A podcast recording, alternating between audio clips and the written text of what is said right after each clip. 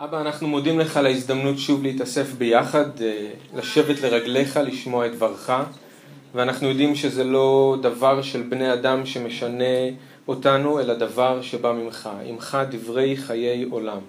ואנחנו מתפללים, אבא, שאתה תחיה את דברך אלינו, שאתה תדריך אותנו, שאתה תלמד אותנו, תאתגר אותנו, תעודד אותנו. אנחנו מתפללים שדברך יהיה נר לרגלינו ואור לנתיבתנו. אנחנו מודים לך שדברך יקר מאלפי זהב וכסף ומתוק מדבש ונופת צופים. ואנחנו זקוקים לך, אדוני, שתבוא ותדבר. בשם ישוע, אמן. אתם יכולים לפתוח את ה... אה, את הברית, בברית החדשה לספר יוחנן, בשורת יוחנן, פרק י"ז. אם אני אשאל אתכם, קוטג' או מילקי? מה תגידו? קוטג'? מה? מילקי? חומוס. אין את האופציה הזאת, הלוואי, אבל אין את האופציה. גבינה לבנה גם השאלה הזאת, האמת, היא קצת יותר אה, רצינית מעניינים של טעם וזה. אני מתכוון למחאה של הקוטג' והמחאה של המיקי. אתם זוכרים שלפני כמה זמן היה? שלוש שנים מחאה של הקוטג'? אמ, יש הבדל מהותי, ואחרי זה, לא, אה, לא הרבה אחרי זה, את המחאה של המילקי. עכשיו, אה, המחאה של הקוטג' אה, גררה אחריה כמעט חצי מיליון, קצת יותר מחצי מיליון אנשים לכיכר רבין ועוררה מהומה לא קטנה בארץ, ניסיון לאיזושהי הפיכה חברתית, יש כאלה שאומרים שזה עדיין ממשיך. המחאה של המילקי היא התנהלה בהנהגת איזשהו צעיר שעד היום נשאר אנונימי לפי מה שהבנתי ואמרה בערך את אותו דבר. שניהם דיברו על יוקר המחיה ואמרו אי אפשר לחיות כאן. אבל יש הבדל מהותי מאוד בין שתי המחאות האלה. מישהו, מישהו יודע מה ההבדל המהותי בין שתי המחאות האלה? זה מותרות וזה... זה מותרות וזה, נכון, אז היה על זה ביקורת. יפה, מי אמר? כן. אחד, אחד בארץ ואחד בחו"ל. יפה מאוד.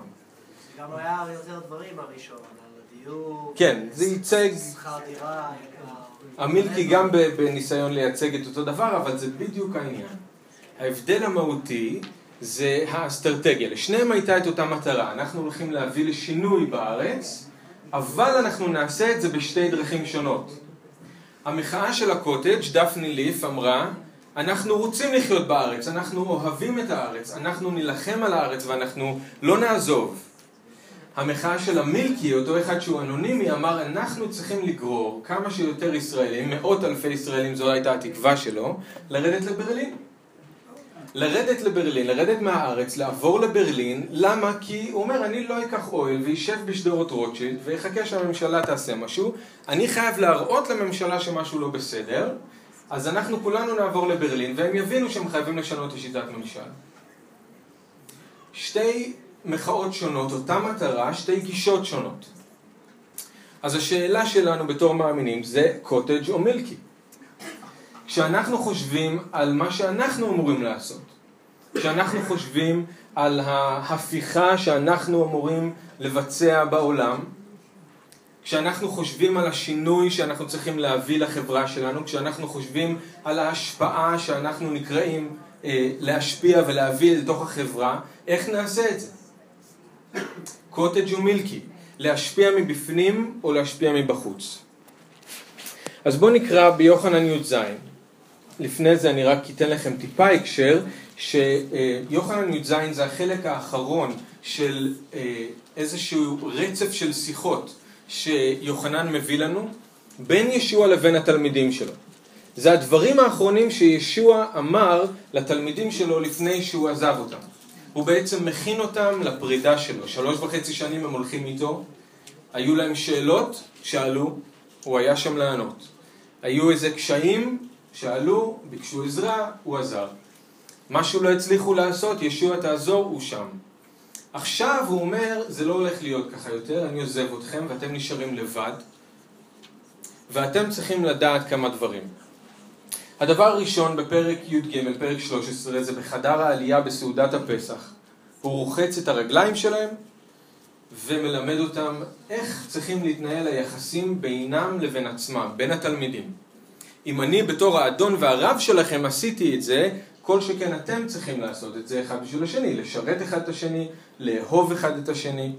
הוא נתן להם מופת, הוא אמר, כן? בזה שהוא רחץ את הרגליים, היחסים בינם לבין עצמם. פרק י"ד עד פרק ט"ז, 14 עד 16, הוא מלמד אותם על היחס שבין המאמינים לבין רוח הקודש. הוא אומר, רוח הקודש יבוא, אני כבר לא אהיה פה, אבל אני אשלח לכם מנחם אחר. הוא ידריך אתכם, הוא יחזק אתכם, הוא יעודד אתכם. הוא יזכיר לכם את מה שאתם שכחתם שאני לימדתי אתכם. רוח הקודש יהיה הנוכחות שלי איתכם. היחסים ביניכם לבין רוח הקודש. ביוחנן ט"ו הוא מלמד על היחסים בין התלמידים לבין ישוע לבין האב. נכון? עם המשל או התמונה של הגפן האמיתית. האב הוא הקורם, אני הגפן האמיתית, אתם השריגים, אתם צריכים לעמוד בי, לעשות פרי, האב יטהר אתכם, יעזור, יטפל. אז היחסים שבין התלמידים לבין עצמם, היחסים שבין התלמידים לבין רוח הקודש, היחסים שבין התלמידים לבין ישוע לבין האב. הוא מכין אותם, מכין אותם, מכין אותם.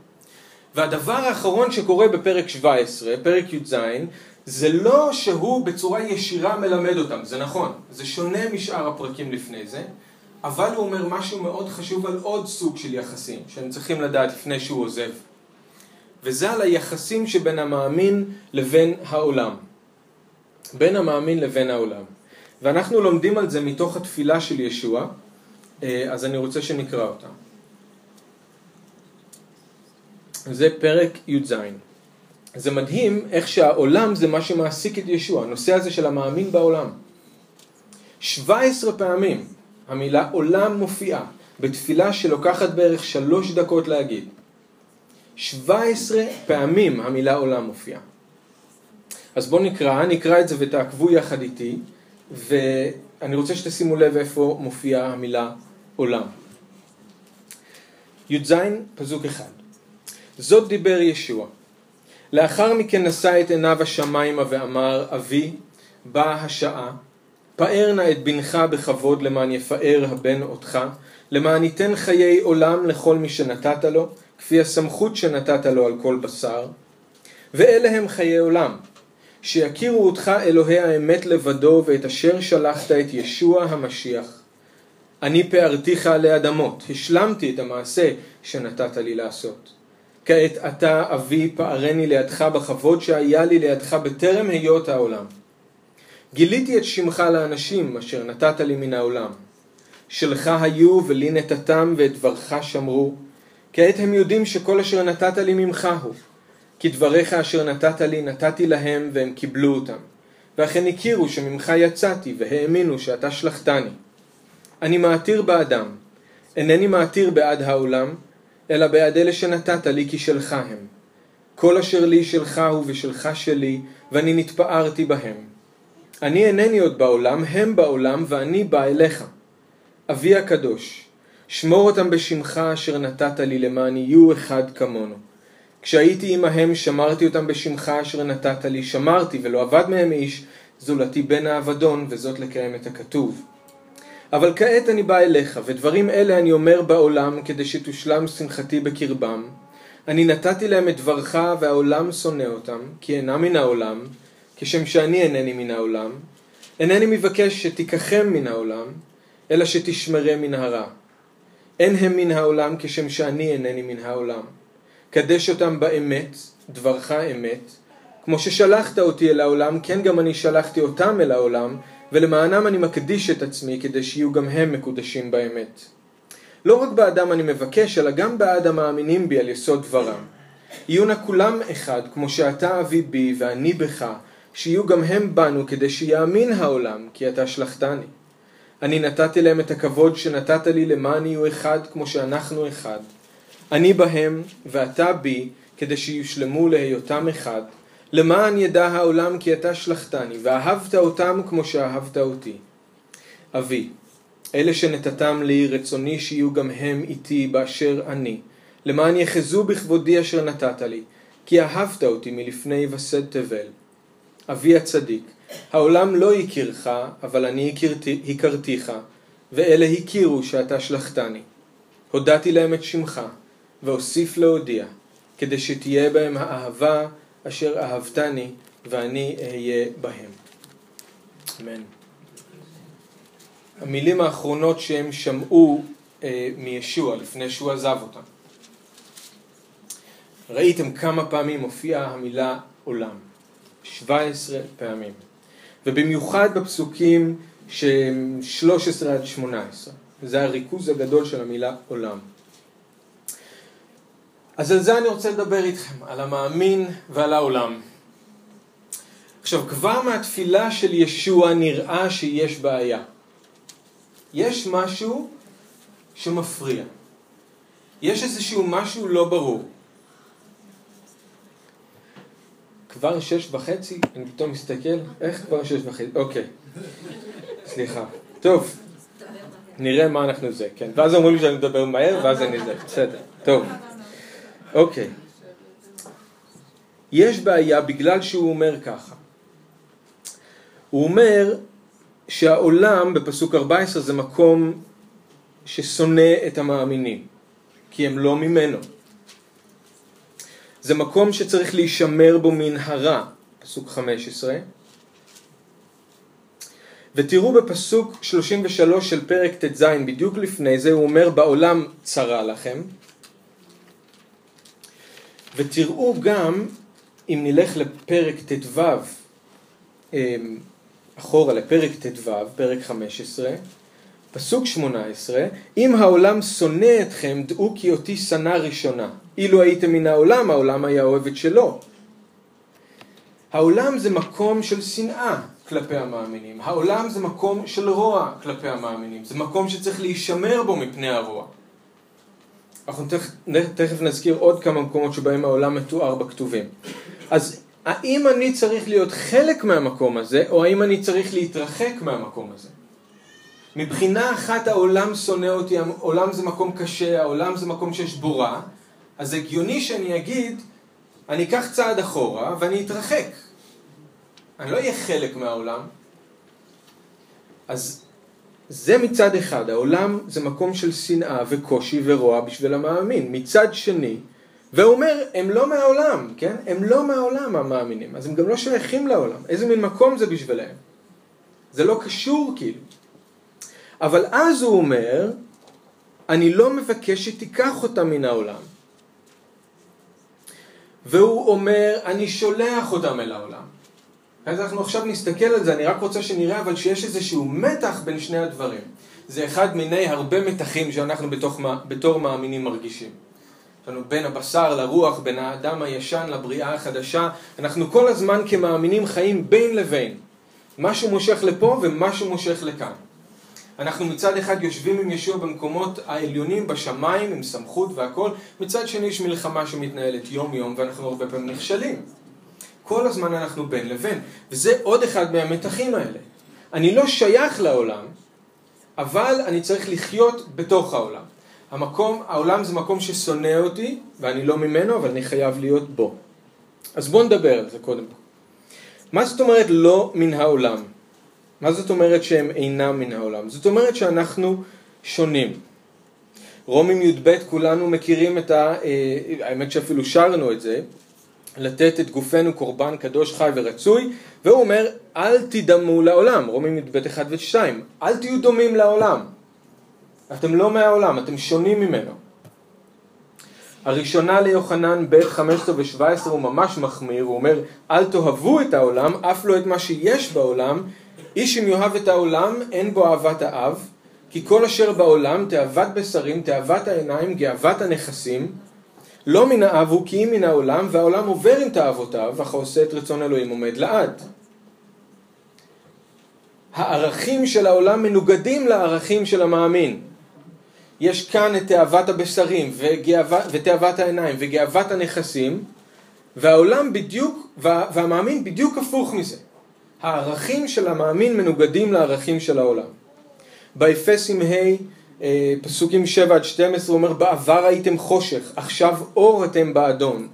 התנהגו נא כבני האור, כי פרי האור הוא כל טוב וכל צדקה ואמת. בחנו ויווכחו מה רצוי בעיני האדון, אל תשתתפו במעשה החושך אשר עקרים הם כולם, אלא הוכח תוכיחו את עושיהם. הרי מה שהם עושים בסתר חרפה אפילו לבטא במילים. שאול כאן מתאר את העולם ואת המאמין כאור וכחושך. עד כדי כך אנחנו שונים מן העולם. אור וחושך. אז אין ספק שיש תהום בינינו, יש פער עצום בינינו לבין העולם, מבחינת איך שאנחנו חיים ואיך שהעולם מלמד לחיות. העולם מרומם את הכסף ואת החומריות ואת הרכוש ואת הנכסים כמשהו שנותן כבוד, כמשהו שנותן מעמד. אבל אנחנו, דבר אלוהים מלמד אותנו להיזהר מאהבת הכסף, כי שורש כל הרעות זה אהבת הכסף. כן, ותאוות הבצע, אנחנו לא רודפים את הדברים האלה, אנחנו בוטחים באלוהים, הוא מספק לנו את מה שאנחנו צריכים, הביטחון הוא בו. העולם שם דגש עצום על מראה חיצוני, עד כדי כך שהערך של בני אדם נמדד על ידי איך שהם נראים. אבל דבר אלוהים מלמד אותנו שכל אדם נברא בצלם אלוהים, ומשם הערך שלו בא, לא מאיך שהוא נראה. חיצוניות מול פנימיות. העולם אומר לנו, האדם הוא ריבון, האדם הוא אדון לעצמו, שיעשה מה שהלב שלו אומר, שילך אחרי הרצונות שלו, מה שיש לו בלב, מה שיש לו בראש, מה שהוא חולם, שילך ויעשה. דבר אלוהים מלמד את המאמין שהאלוהים הוא ריבון. אתה צריך להתכחש לעצמך, ולא תמיד ללכת אחרי מה שאתה רוצה, אלא תמיד לשאול מה הרצון של אלוהים. הפוך מהעולם. יש עוד המון המון דוגמאות שאני בטוח שאתם יכולים גם להעלות לעצמכם, של ההבדל בין המאמין לבין העולם. אנחנו לא מהעולם, שונים ממנו. השאלה היא מה אנחנו עושים, עכשיו שאנחנו מבינים שאנחנו לחלוטין שונים, אור וחושך, מה עושים? קוטג' או מילקי? מנזר, בדיוק, זה המילקי, בדיוק. ככה חשבו אחדים לפתור, ועדיין חושבים לפתור את המתח הזה. אני מרגיש מתח עצום כל הזמן שאני חי בעולם, כי הוא כל הזמן מושך אותי למשהו שהפוך ממני, ומעורר בי דברים שאני לא רוצה שיתעוררו בי, כל הפרסומות וכל המוזיקה וכל הדברים, מעורר בי דברים הפוכים ממה שאני רוצה שיתעוררו בי, מלמד אותי ערכים, ואת הילדים שלי ערכים הפוכים ממה שאני מאמין בהם, אני אברח. מנזר. שיטת המנזר, שיטת המצודה, אני נועל את עצמי בשלום, ושהעולם יבין. מילקי. כן, אני יורד לברלין, והעולם צריך להבין שהוא צריך לשנות את שיטת הממשל, ואם הוא רוצה שאני אחזור, אז שישנה דברים. ככה אני הולך להראות לעולם שהוא לא בסדר. ואם אני מוציא את הראש שלי מהקונכייה לרגע, זה רק כדי להגיד לעולם, אתה ממש לא בסדר. אני יוצא עם שוט או עם מקל, ואז אני חוזר ופנימה. והוא יורה עליי חצים ואני בורח, ואני מתגונן. לברוח. לא היו נזירים, לפני זה לא היה את האיסיים בקומראן של היהודים שלנו. לא היו. השחיתות כל כך גדולה, החושך כל כך כבד, אני לא יכול להתמודד עם זה, אני חותך. אני במדבר. יש כאלה שלא עוזבים באמת את המדבר, הם פשוט חיים בקהילות, כן, אני מדבר על מאמינים. הם פשוט לא באינטראקציה עם העולם. העולם מפחיד, העולם חשוך, העולם מלמד דברים לא טובים. לא רוצה, לא בקשר איתו, לא, אין לי מה לחפש שם. אנחנו כל כך שונים. השאלה אם זה מה שדבר אלוהים מלמד. ואני רוצה להציע שלא, שבריחה וניתוק זה דברים שנוגדים לחלוטין את הדרך של אלוהים. נוח יותר כן, אין ספק.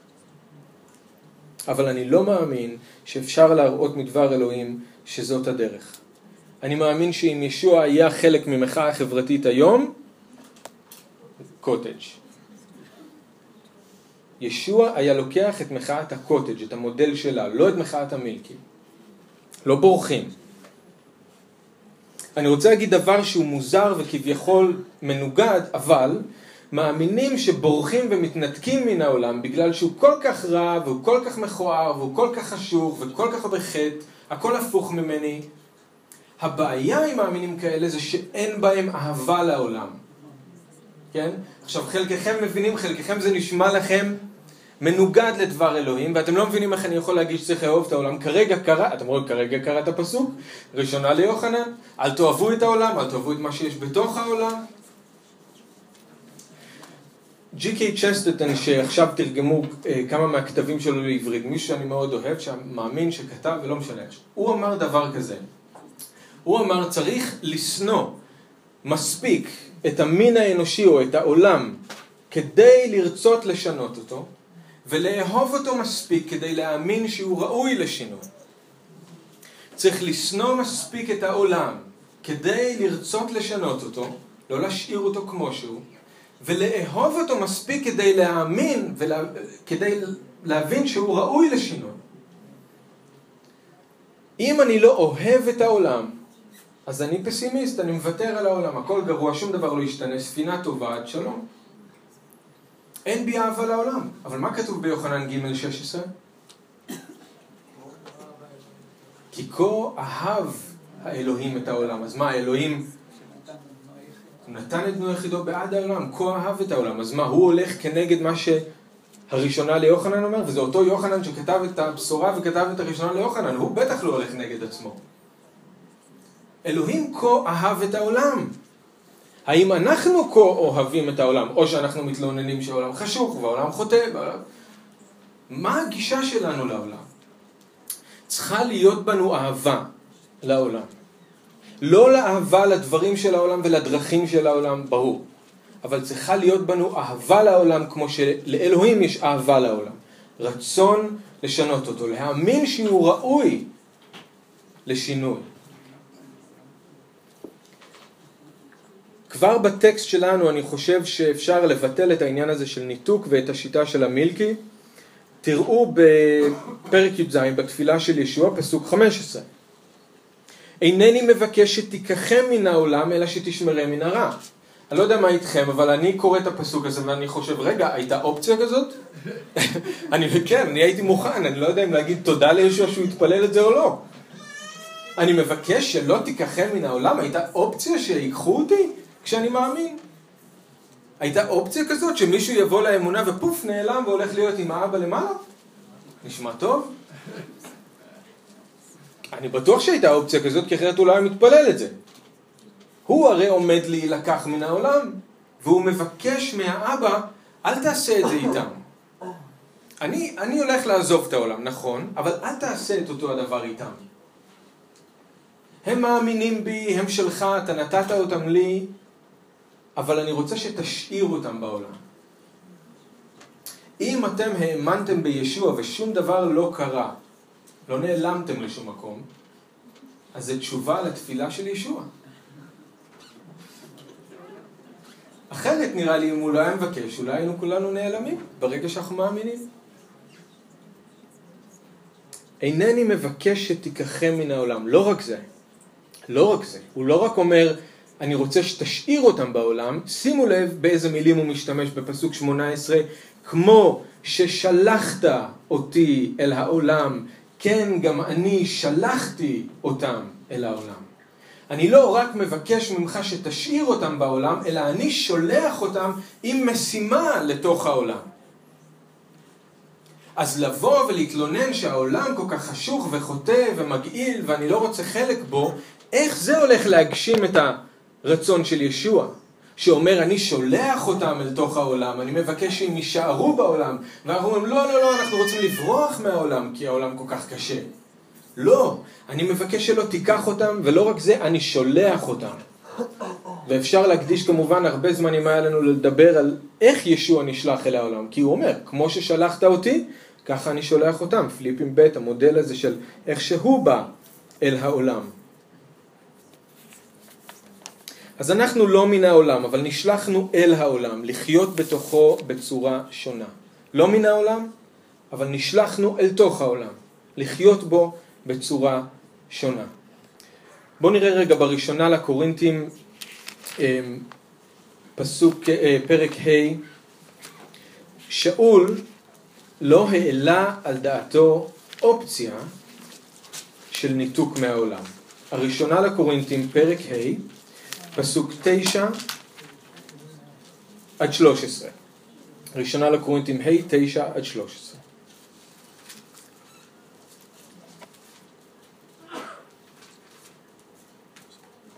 כתבתי לכם באיגרת, כתבתי לכם באיגרת, כן, כי זה מה שהוא כתב כאן לפני, שלא להתערב, להתערב עם זונים. אינני מתכוון לזונים בני העולם הזה או לחמדנים או לחומסים ועובדי אלילים שכן אז הייתם חייבים לצאת מן העולם.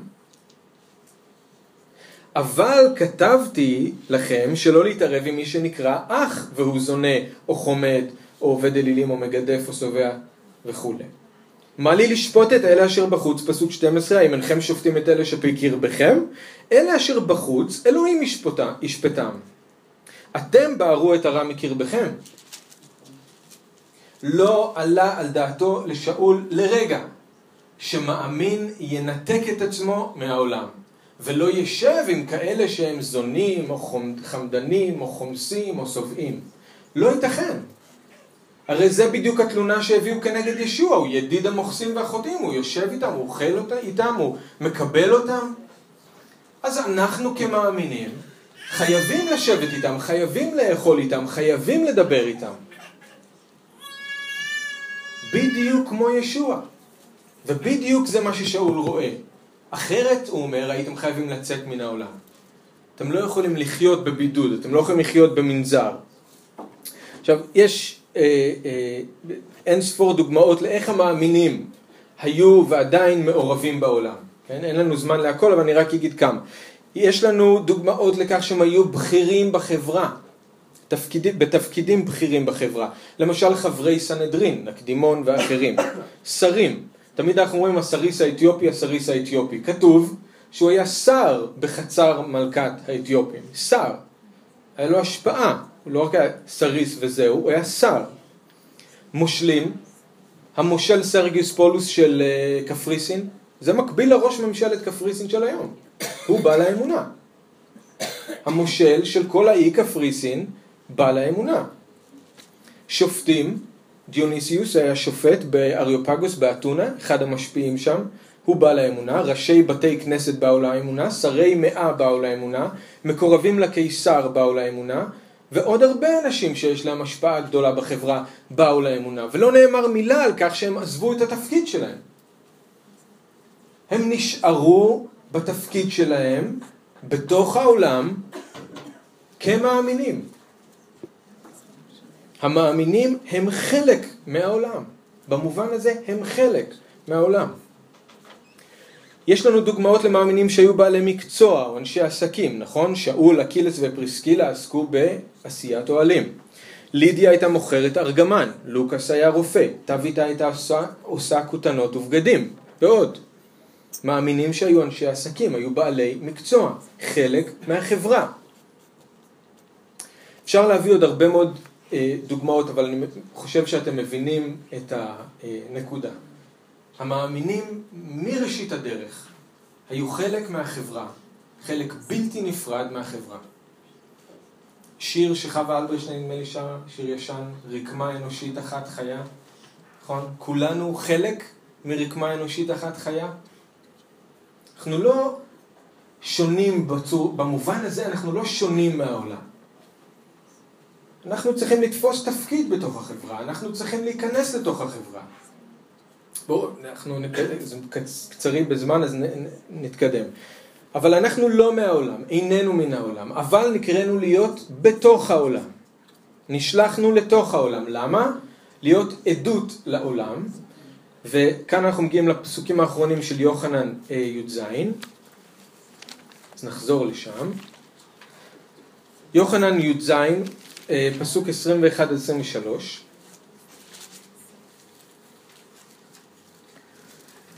הם לא מהעולם, אני לא מבקש שתיקח אותם מהעולם, אני שולח אותם לעולם, למה? למה?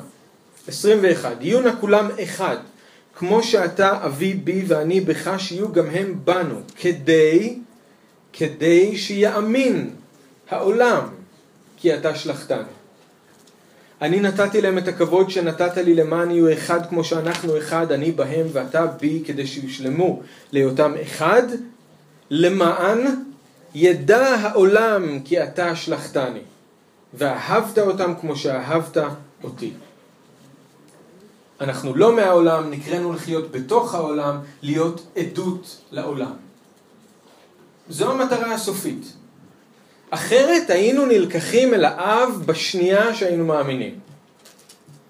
הסיבה שאנחנו כאן זה בגלל שישוע ביקש שלא נילקח מכאן, ולא רק זה, הוא אמר אני שולח אתכם לתוך העולם, תהיו חלק מהעולם. תהיו חלק מן העולם. תחשבו על מתי פרק ה', הוא אומר להם, אתם מלח הארץ, אתם אור העולם. המלח מאבד את מאיכותו, אין בו טעם. האור מחביאים תחת לכלי, בשביל מה? עיר על הר, לא יכולה להיסתר. אתם חייבים להיות חלק מן העולם. לא, לא כדי שתהיו כמו העולם, דווקא לא. כדי שתהיו שונים מן העולם, אבל תהיו קרובים אליו כדי שהוא יוכל לראות שאתם שונים. אם אתם לא כמו העולם, אבל אתם נשארים רחוק רחוק, אז מה זה עוזר? העולם לא רואה שאתם שונים. אז תהיו שונים מן העולם, אבל תהיו קרובים לעולם, כדי שהוא ירגיש... המלח. יש, יש השפעה למלח אם הוא לא פוגש את האוכל? כדי שתהיה השפעה למלח, הוא חייב לפגוש באוכל. כדי שתהיה השפעה לאור, הוא חייב לפגוש בחושך. אחרת מה הטעם? אז אם אנחנו מלח ואם אנחנו אור, אנחנו חייבים לצאת לשם ולפגוש בעולם. אז תקרה התגובה. אז הרצון של אלוהים עבורנו יוגשם. אני, אה, טוב, נקצר. מה אפשר לעשות? אה, איך נבצע את המשימה שלשמה נשלחנו אל העולם? קודם כל תפילה, והזכרנו את זה, אריה הזכיר את זה. אז בואו נראה אה, בראשונה לתימותאוס, פרק ב'.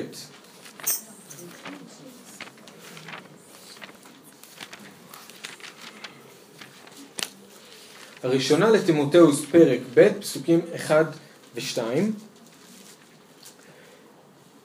קודם כל אני מבקש מכם לשאת תחינות ותפילות ובקשות והודיות בעד כל בני האדם, בעד מלכים וכל ראשי שלטון, למען נחיה חיי שלווה והשקט במלוא חסידות ודרך ארץ. טוב הדבר הזה ורצוי בעיני אלוהים מושיענו, החפץ שכל בני האדם יבשעו, ויגיעו להכרת האמת. על ידי תפילה, כן? כמה זמן אנחנו מתפללים, משקיעים בתפילה עבור המלכים וראשי השלטון בממשלה שלנו. אני, אני אשם בזה, לא משקיע מספיק זמן. אנחנו צריכים להשקיע יותר זמן. להתפלל עבור ראשי השלטון שאלוהים חפץ שגם הם יבשעו. אנחנו צריכים להתפלל עבור אלה שעדיין לא יודעים את ישוע. תפילה. דבר שני, בשורה. אנחנו יודעים שאנחנו צריכים להכריז את הבשורה, אנחנו יודעים שאנחנו צריכים לדבר, אבל אני רוצה להגיד דבר כזה. כל דור שקורא את הטקסט הזה, יש לו אחריות להבין איך הוא צריך ליישם את זה לפי הדור שבו הוא חי. אנחנו צריכים להיות אור ומלח, אנחנו נשלחנו אל תוך העולם וצריכים להיות בתוך העולם כדי שהעולם יאמין, אבל איך שעשו את זה לפני עשרים שנה לא עובד עכשיו. אנחנו צריכים ללמוד להקשיב לדור שלנו, להקשיב לשאלות שהוא שואל, כדי שנוכל לענות לו על השאלות שהוא שואל. אנחנו צריכים להיות קרובים לעולם כדי לשמוע מה הוא שואל. ואז לחשוב איך אפשר להביא את הבשורה אל הדור הזה בצורה הכי אפקטיבית. מה המלח, מה האור של הדור שלנו? איך זה נראה בשבילנו? הדבר האחרון זה מעשים. עם זה אני אסיים. יש משהו שאני מאוד אוהב בראשונה לפטרוס, אפשר לפנות לשם, הראשונה לפטרוס פרק ג', שבדרך כלל נעלם מאיתנו בגלל שזה נקודתי מאוד, אבל אני חושב שזה יכול להיות מודל מצוין. מעשים. ראשונה לפטרוס פרק ג', פסוקים 1 עד 4.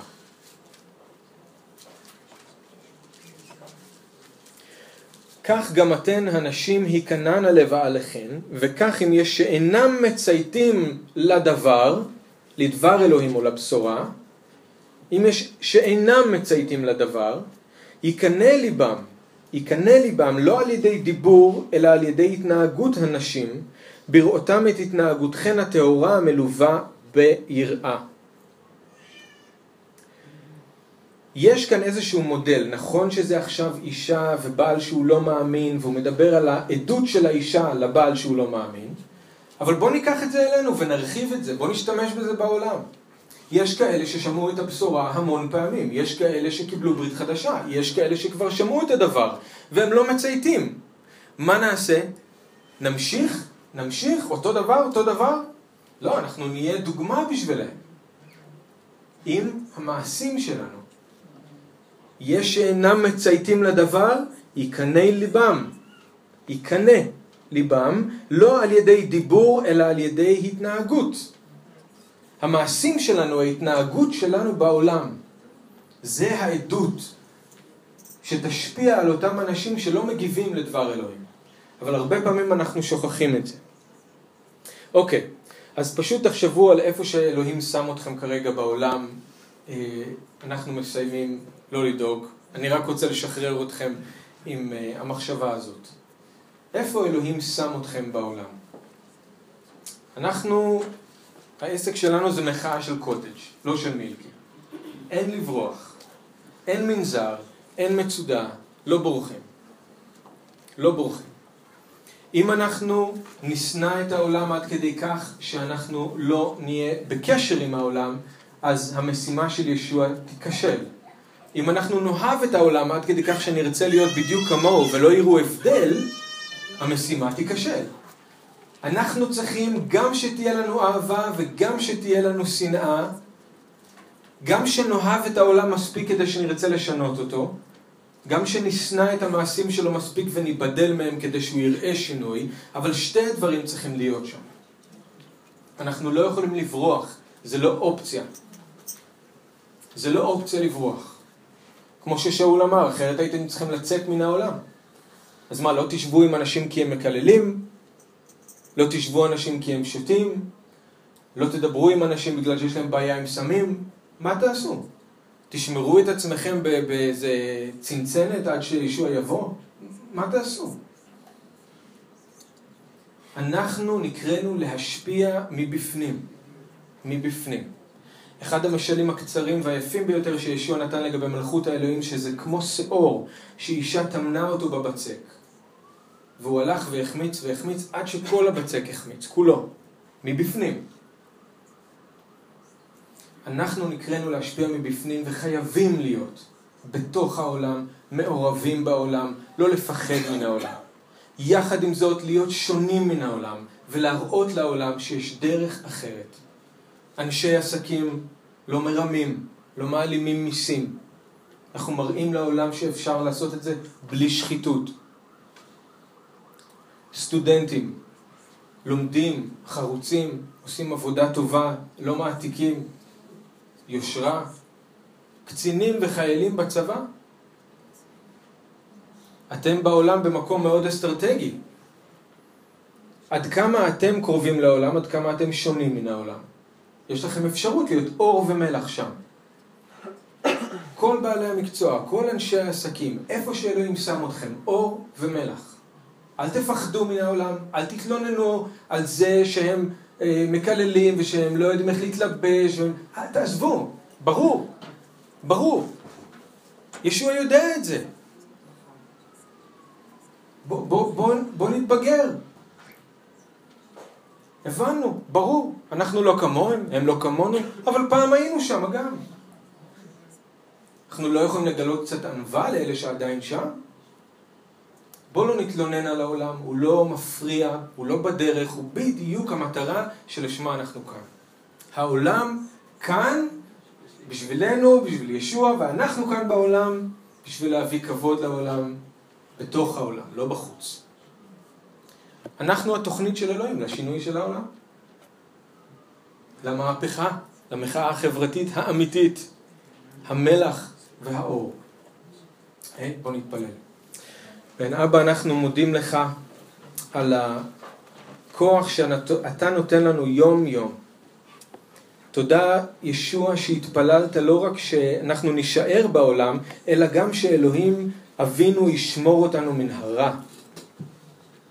תודה שיש לנו את הביטחון בך שאתה כל יום שומר אותנו מן הרע ומדריך אותנו איך להיות אור ואיך להיות מלח בעולם. ואני מתפלל אדוני בשביל כל אחד מאיתנו שנחשוב איפה שמת אותנו ואיך אנחנו יכולים להשפיע מבפנים. תעזור לנו לא להתנשא על אנשים שהם בעולם, אלא בענווה, לבוא לצידם, להאיר את האור שלך, לדעת איך להשיב לכל שואל, איך על ידי המעשים שלנו אנחנו יכולים לקנות את ליבם של אלה שלא מצייתים לדבר. תעזור לנו, אדוני אלוהים, מבפנים להשפיע. ולהיכנע לרצון שלך שאנחנו נשלחנו אל העולם בשביל זה. אנחנו מודים לך ומפקידים את עצמנו, גם בתור קהילה, מפקידים אותנו כקהילה בידיך. בשם ישוע. אמן.